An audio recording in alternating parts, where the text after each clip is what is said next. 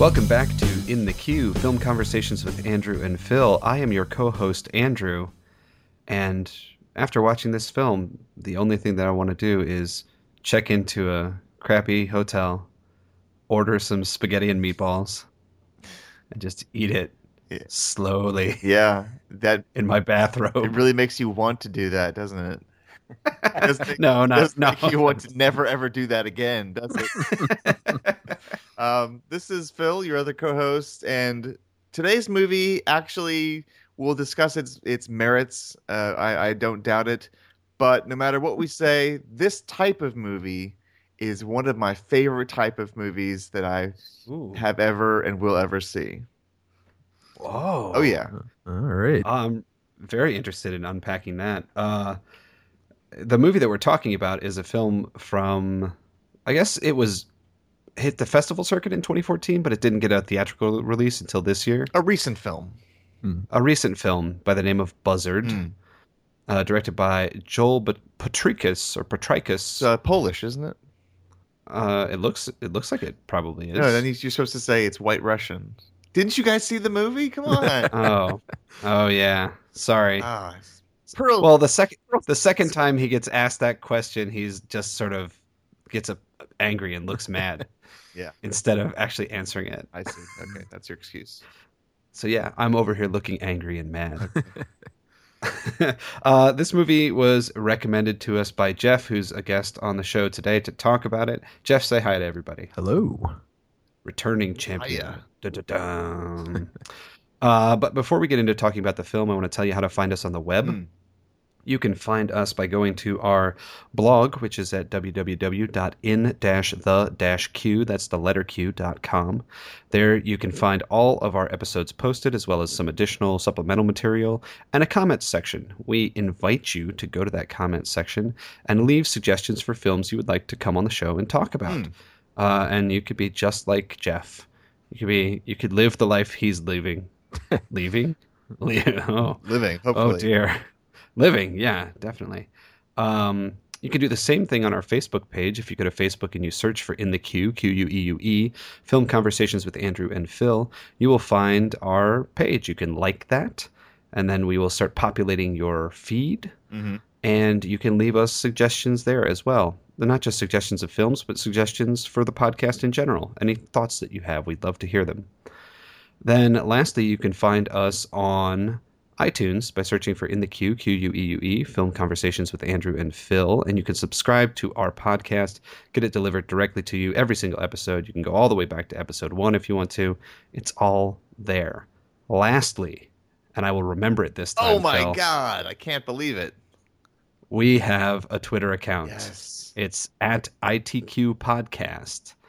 And uh, that is where we uh, tweet out uh, the episodes and uh, some supplemental links and various different things that uh, might help deepen your appreciation for the film itself that we might be talking about. Yeah. So uh, check us out on Twitter, follow us, we'll follow you, and uh, let's have a, a grand old time out there on the web. That's right. That's right. That's right. So, as I said, the film that we are talking about is Joel Potrykus's Buzzard. Um, Just to give you a, I'll give you a brief summary of the uh, plot, and then Jeff, you can give us a good idea of why this is a film that you wanted to talk about. Uh, the film is about a, a young man by the name of Marty Jackitansky hmm who is uh he's like a small time Scam artist. scam yeah he's he's really just like a he's a, a, a petty criminal hmm uh who who has sort of he's got this kind of boring office job and he kind of uh, goes through the drudgery of everyday life and uh, and makes his way by reselling office supplies and uh, you know spending a lot of time playing video games and like having conversations with his very strange coworker uh, Who's also Uh, the writer director. Who is also the writer director Right, yeah that- his name is Derek in the film Well, I was watching the movie. I was like, "Is he? Could he be?" And then, then by the end, when I saw the credits, I was like, "Of course! How could I have ever doubted What? that?" Yeah, why did you ever doubt Yeah. yourself? Ridiculous.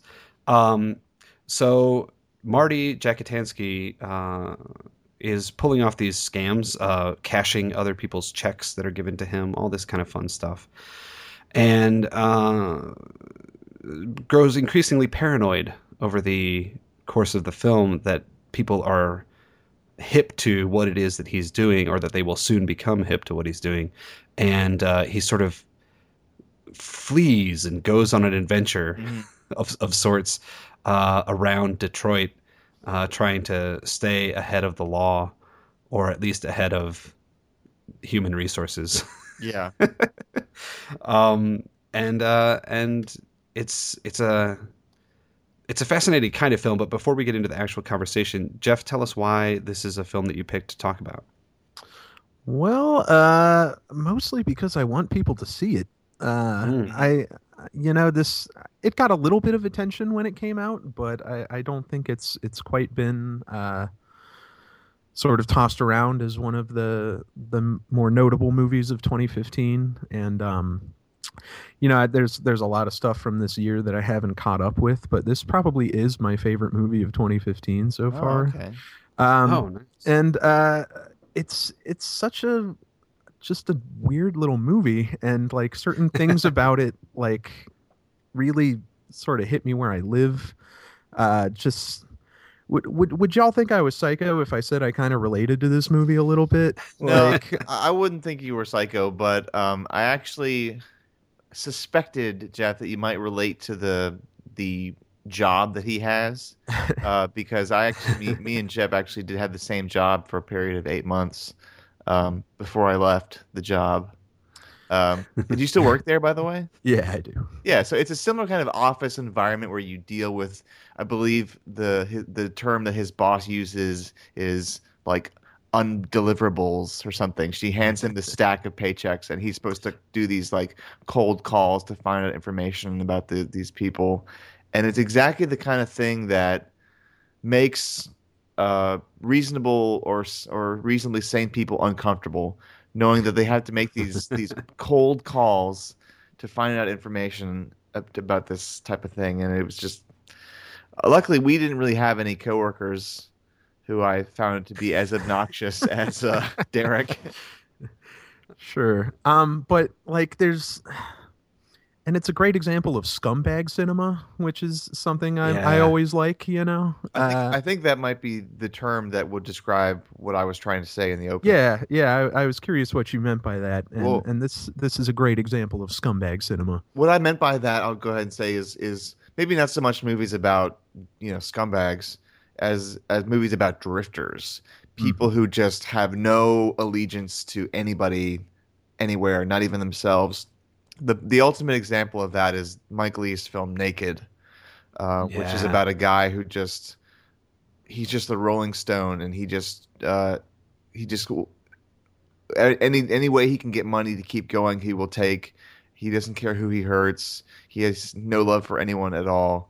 And See, that- that's a movie that makes me uncomfortable. Like Yeah. some people have said that Buzzard Oh, makes them uncomfortable. Naked makes me uncomfortable. Naked is an incredibly uncomfortable film. I think it's meant to make you uncomfortable. I think it, and I think it, it succeeds. But I, I really Uh. I, I enjoy it. When I was a kid, I enjoyed this book called Maniac Magee, which was about a kid Oh, yeah, who just ran away from home, and he he runs and runs and runs. He runs into the the inner city.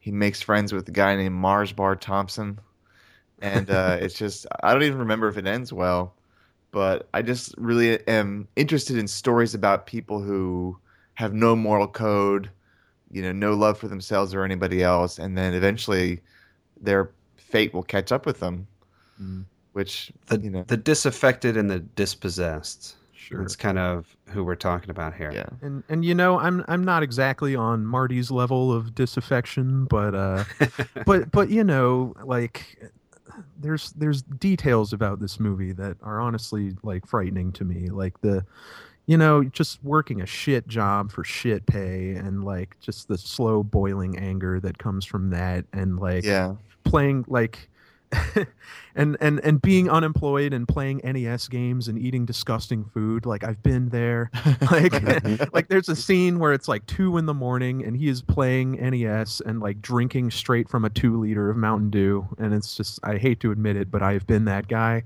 Yeah. uh, so like this this movie sort of hits me there, and just like I, I love Yeah. I love the soundtrack, which you know not necessarily because I'm into that kind of music myself, but Uh-huh. but a it's unusual music to be the soundtrack for a movie this kind of metalcore that's that's playing Mhm. throughout the whole thing and b it gives it just this jolt of like punk rock energy to it that, Right. that i really love Well, yeah, yeah. I, I think I think one of the interesting things about this film you you just hit on, Jeff, and that's uh, I think where this film shines. I, I I'm kind of I'll, I'll say from the outset I'm sort of ambivalent about this film. Like there are things about it that I really really loved, uh, and there are things about it that I I was just kind of uh, I, I was just kind of disinterested in in what happened. Mhm. And I think the curious thing about it is that it was almost reversed from what my expectations about a film like this would be, or about any film would be. Uh-huh. The things that I found to be the most interesting were the moments of quiet and where ostensibly nothing is happening, but so much is happening. Mm.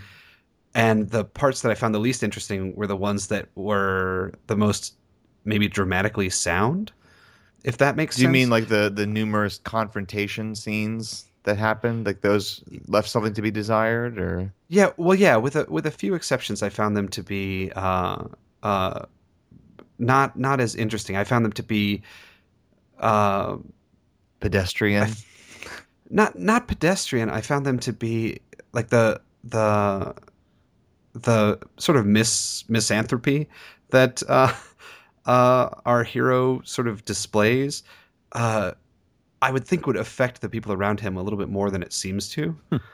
uh, the people around him don't seem. There's just sort of like, oh hey, yeah, you know, whatever. well well going, he, which- he's he's kind of faking it in his day-to-day life though you know That's Like, true. he's he's putting on his he's not trying very hard but he's putting up like the basic like front of i am a normal human being and i am here right at the work. bare minimum. Right. yeah yeah yeah. Um but like in those moments those those times when for instance he's just sitting there playing nes or he's eating spaghetti on the bed in an just an incredibly sort of interminably long shot of disgusting sloppiness. Yeah, uh, I, I I found those moments to be uh, more sort of uh, revelatory about the characters than some of the the the more conventionally dramatic scenes. hmm Well, yeah. I mean, you know, silence speaks volumes. I think, you know, the, Yeah. the- definitely. I mean, I feel like the uh, the confrontations that he consistently gets himself into, um, when I when they were happening, I found myself feeling that they were a little bit unrealistic, or they didn't they didn't they didn't happen the way I expected that they would. But now looking Mhm. back on the film and and having seen the uh, ambiguous uh, magical realism ending of the film, uh, Yeah, that sort yeah. of calls into question the reality of everything that I, I had just witnessed. Um, so it doesn't matter that if it's not completely believable, is what I'm saying. Yeah, yeah, I can understand that. Um, and and that's I, I think uh, curiously enough, even though I'm, I'm sort of ambivalent about the film itself, I think that it, it would be rewarding to watch it again.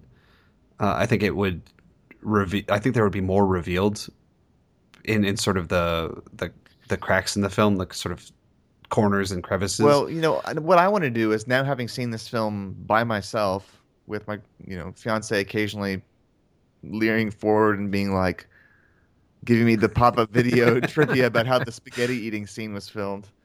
Um, I kind of wa- wish that I could have seen it in a crowded theater because I have a feeling that Yeah. yeah the yeah reason why this movie was successful on so many film festivals is uh, that it, it hit upon that like that almost Napoleon Dynamite vibe where everybody's laughing at the same time consistently and and while the character of, of Derek, which I found to be just like a really annoying punk, is probably like eliciting nonstop laughs if this were seen in a theater full of people.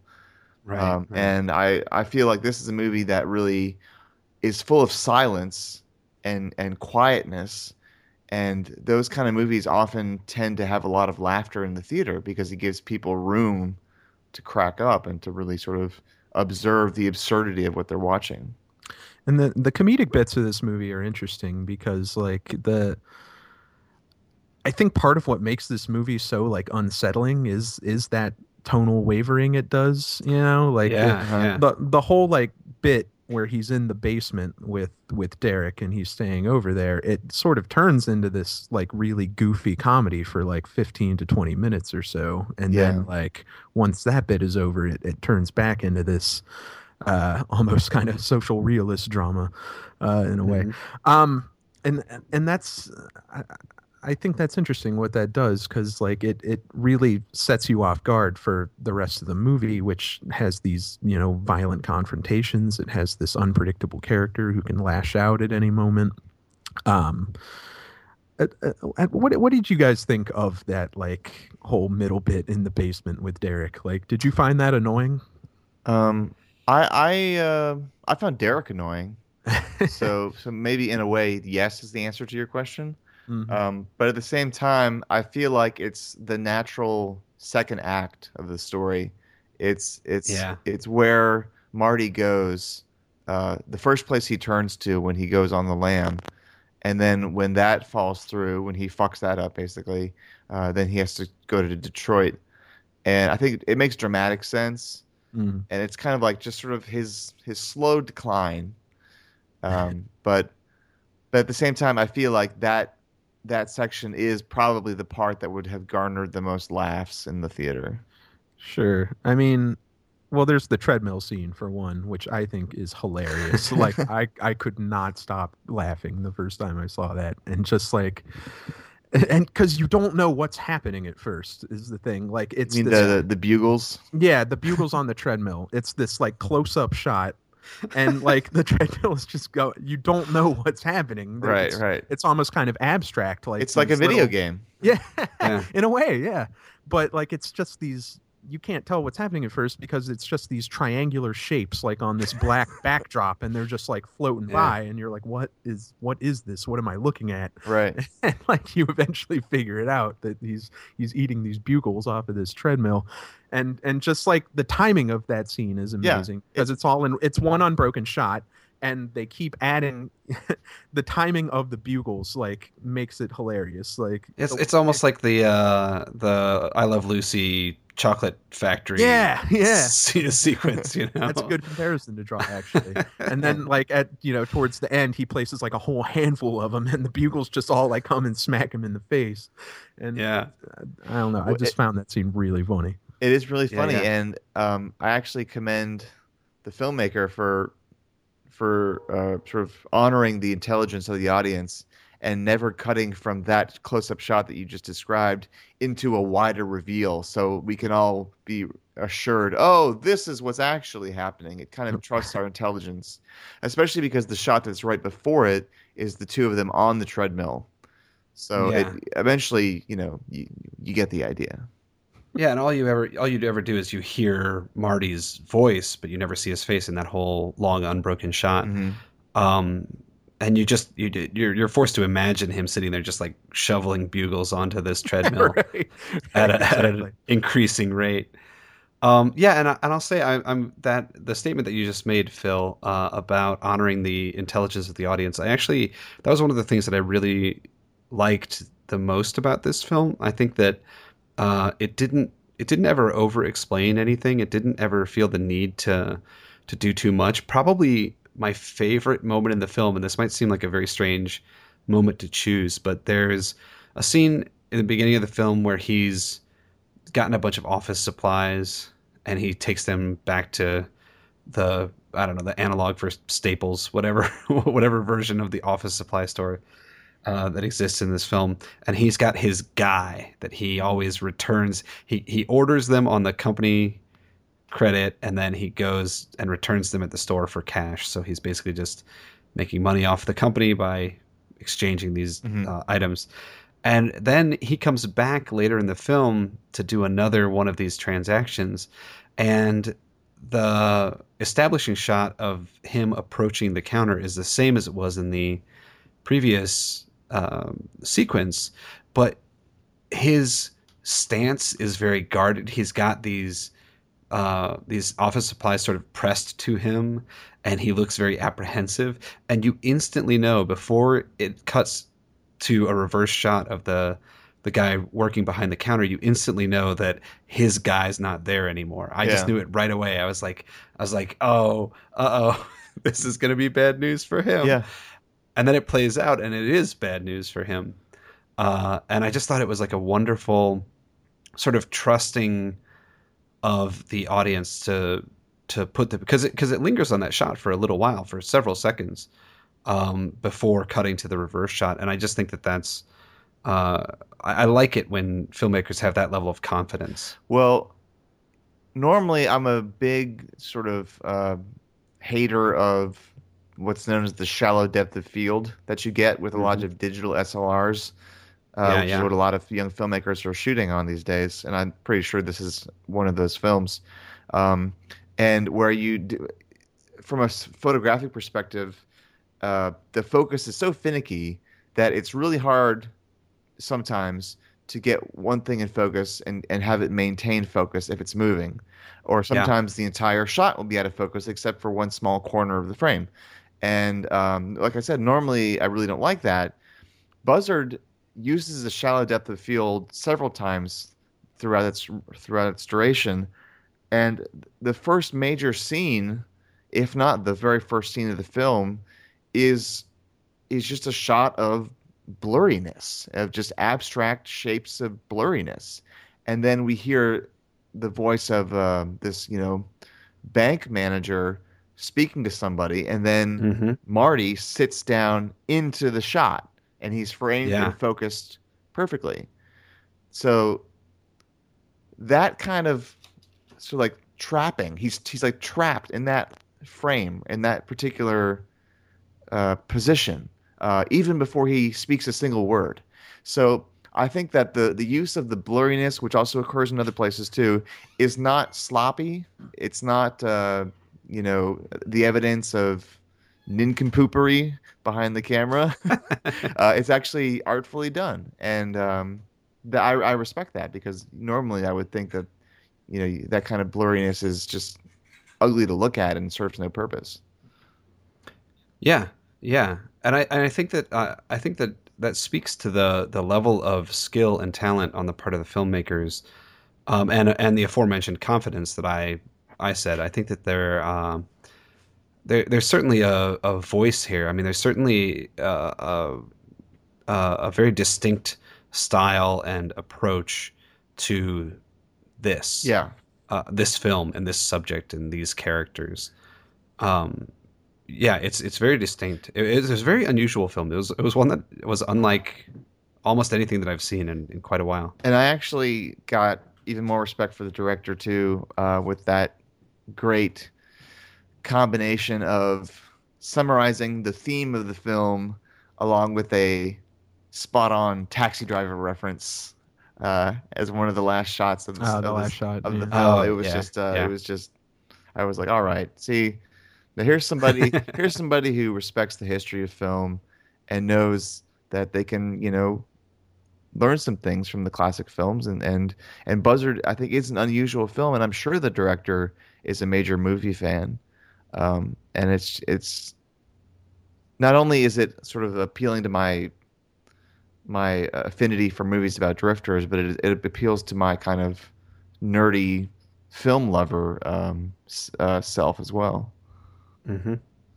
Mm-hmm. Yeah, I I also want to mention Joel Burge's performance uh, as Yes. Marty, which I think is excellent. Mhm. Um, and and he does the uh, he he's kind of a microcosm of of the film's tone himself in the sense that he is both hilarious and terrifying, like from one moment to the next. You know, Mhm.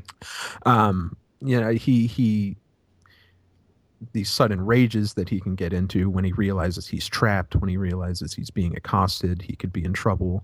Um, they're scary, and and but he also has my favorite line in the movie. When I rewatched it this time, it totally caught me off guard, and I like was clutching my stomach for like thirty seconds or so. Is when he's checking into that hotel.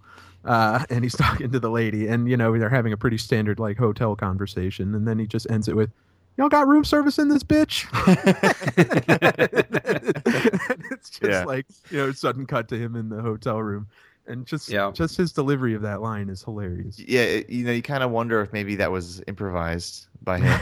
Mm. the uh, the spaghetti eating scene, which is maybe the most notorious scene in the movie, um, apparently that was not intended to be such a long shot. yeah. Uh, but the actor uh, just kept eating the spaghetti. He wouldn't stop. So the the director basically just kind of stood back, and it was almost like a battle of endurance. like who is gonna, who will fold first? Uh, Joel And the- Potrykus said he was like mesmerized by it, watching him eat this spaghetti.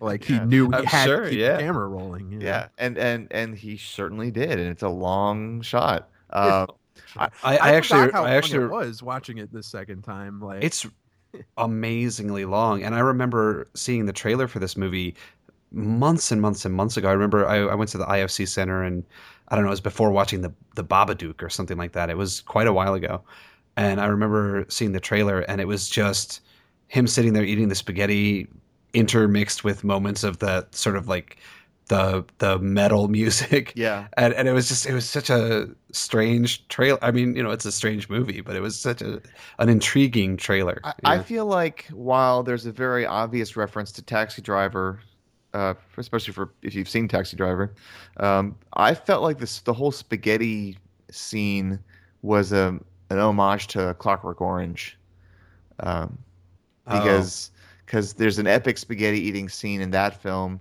um, also by a psychotic anti-hero wearing a Mhm. bathrobe. Um, Mhm. and I thought Oh, that I thought that there were some similarities. And I, I couldn't help but think maybe there was some influence in the choice of food he was eating. try the wine I'm pleased you appreciate good wine.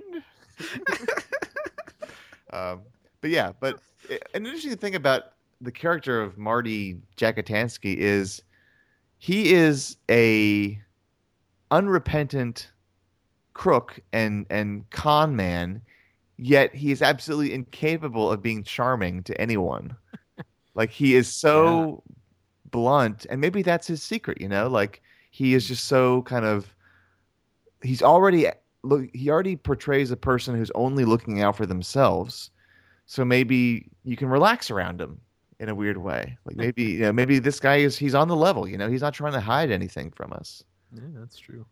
Uh, yeah, it's it's interesting in that opening scene where he's uh, closing his bank account and reopening it to get fifty dollars uh, to take advantage of their like opening a checking account uh, thing. Yeah. Uh, there's a bit where you know the the teller like gets up to go you know talk to someone about this and you just get this unbroken take of marty's face. Yeah. and he's keeping it cool pretty much. Like this is another day to him practically like he has this just steely resolve in the face of any kind of like social awkwardness that might like come his way from doing any of this you know? Yeah, he's he's cold blooded. Mm, yeah i think he's i think it i mean he it, he's a misanthrope. He just doesn't like or care about other human beings at all mm. He he's just like I'm gonna do what I'm gonna do. You have proposed a deal that I am gonna take advantage of. Now this is how we're gonna do it. And and he doesn't try to hide anything when the he says. Uh, you know, his first federal bank is the name of the bank where he's uh, closing and opening this uh, account. And guy asks him, "Where do you work?" And he's like, "Oh, First Federal." he's like, "Well, this doesn't apply to employees." He's like, "No, I'm a temp." Mm. and it's just it's just you know it says it straight to him as though like you don't need to worry about that it's fine go ahead and give me your deal this is the way it's going to be I feel like I know or have met people like this in my life. oh yeah And oh and I, I definitely know and people. not to stereotype, but very often they dress like he does and listen to that same kind of music. Mhm. You well- stop stereotyping well, you know, I, I think this movie has a little bit of social commentary to it. Also, um, I mean, uh, obviously, a lot of what Marty does is not on the level, but we see that he is like struggling to make ends meet. He is barely Mhm. like making a living doing anything he does, and he says like at his job he's making nine fifty an hour. You know, you can't really live off of that. Like, and Mhm. and he and you see him doing things that, you know, are legit. I mean, he's he's sending in coupons to that uh, pizza uh, company to to get yeah yeah pizzas off of that.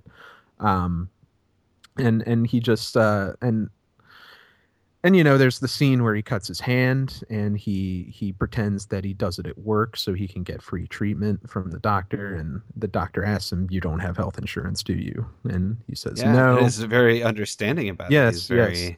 That's a, I, Uh. I actually cons- that's a very empathetic scene i think in a movie Yeah. that doesn't have a ton of them yeah. um well I, I don't know like do you think the the movie is is asking us to feel sympathy for for marty or I don't think so.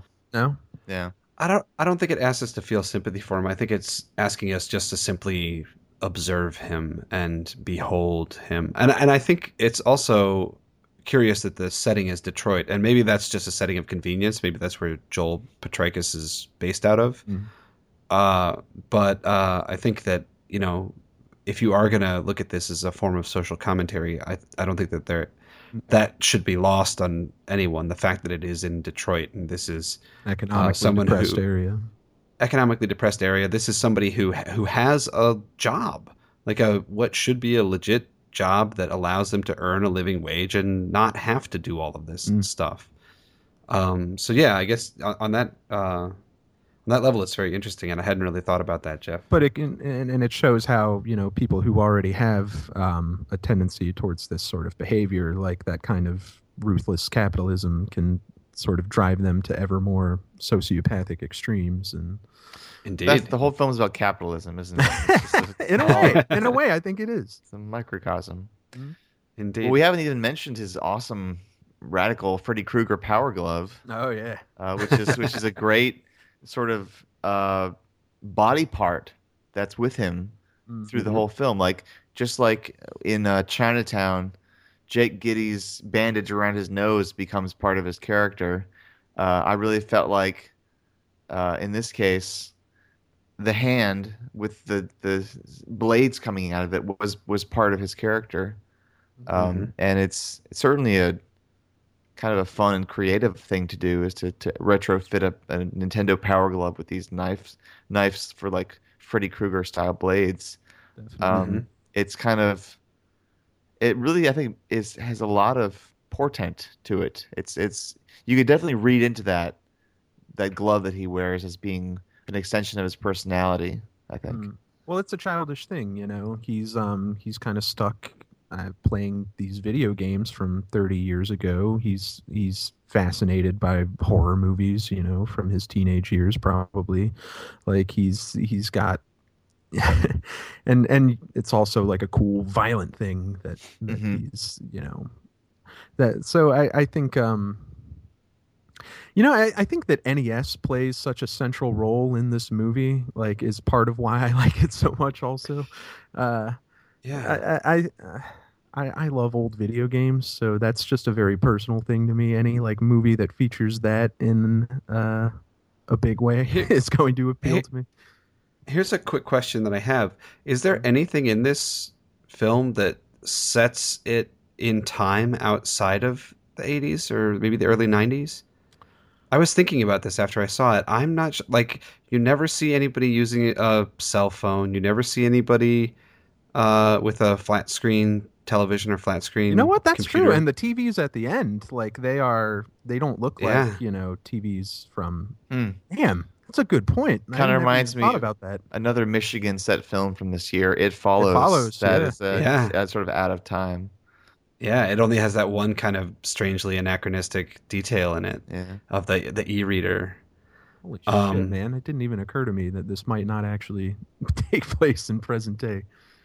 Yeah, I like I just, you know, I I I can't think of anything that sets it unless unless you could unless you're like a super geek and you're like, "Oh, the model of that phone that they're using at the office is not that Cisco model wasn't released until 2003." You know. Were ATMs don't know. widely in use, like in the eighties? Or Oh, I that's a good point. I They do wasn't go to around. the ATMs. Oh, and they are able to deposit through the ATM. So that wasn't until the 2000s. Yeah.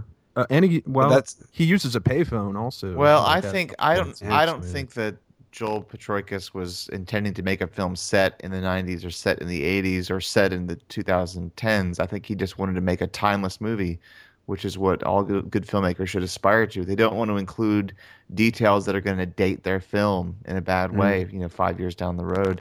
So I think I don't know if he's trying to make a point with the sort of the the fact that there aren't a lot of details that clue you in it that it's present day. I think he's just basically sort of Well, fol- I, I, I think the rule. I, I think the fact that he's playing these old video games though, like, is significant in some way and like Well- suggestive, kind of of a of a stunted adolescence. Arrested development. right? yeah. right. Right. Yeah, but I don't necessarily. I think that it makes more sense that he's playing these games which are 30 years old rather than these games which just came out five or 10 years ago. right. Yeah, yeah, yeah. Agreed. Well, uh, the film is Buzzard. Uh, it's a it's a fascinating movie, and actually talking with you guys about it makes me want to return to it in a strange way. So, Philip, did you Uh, did you actually like it? I didn't think, get Uh, an overall impression from you. My overall blanket statement is yes, I did like it. Yeah. yeah, All right. you, you like the the these kinds of films? You said Sure. I right? yes. They were my kind of film. so uh, yeah, I I still I, I'm still on the fence about it. I still think that there's great stuff here, and there's also some uh, less engaging stuff. Uh, but I, I definitely do want to return to it at some point and uh, and take a look at it again. Uh, thank you so much, Jeff, for recommending the film. Thanks for watching it. Uh, yeah, thanks for coming on the show and talking about it.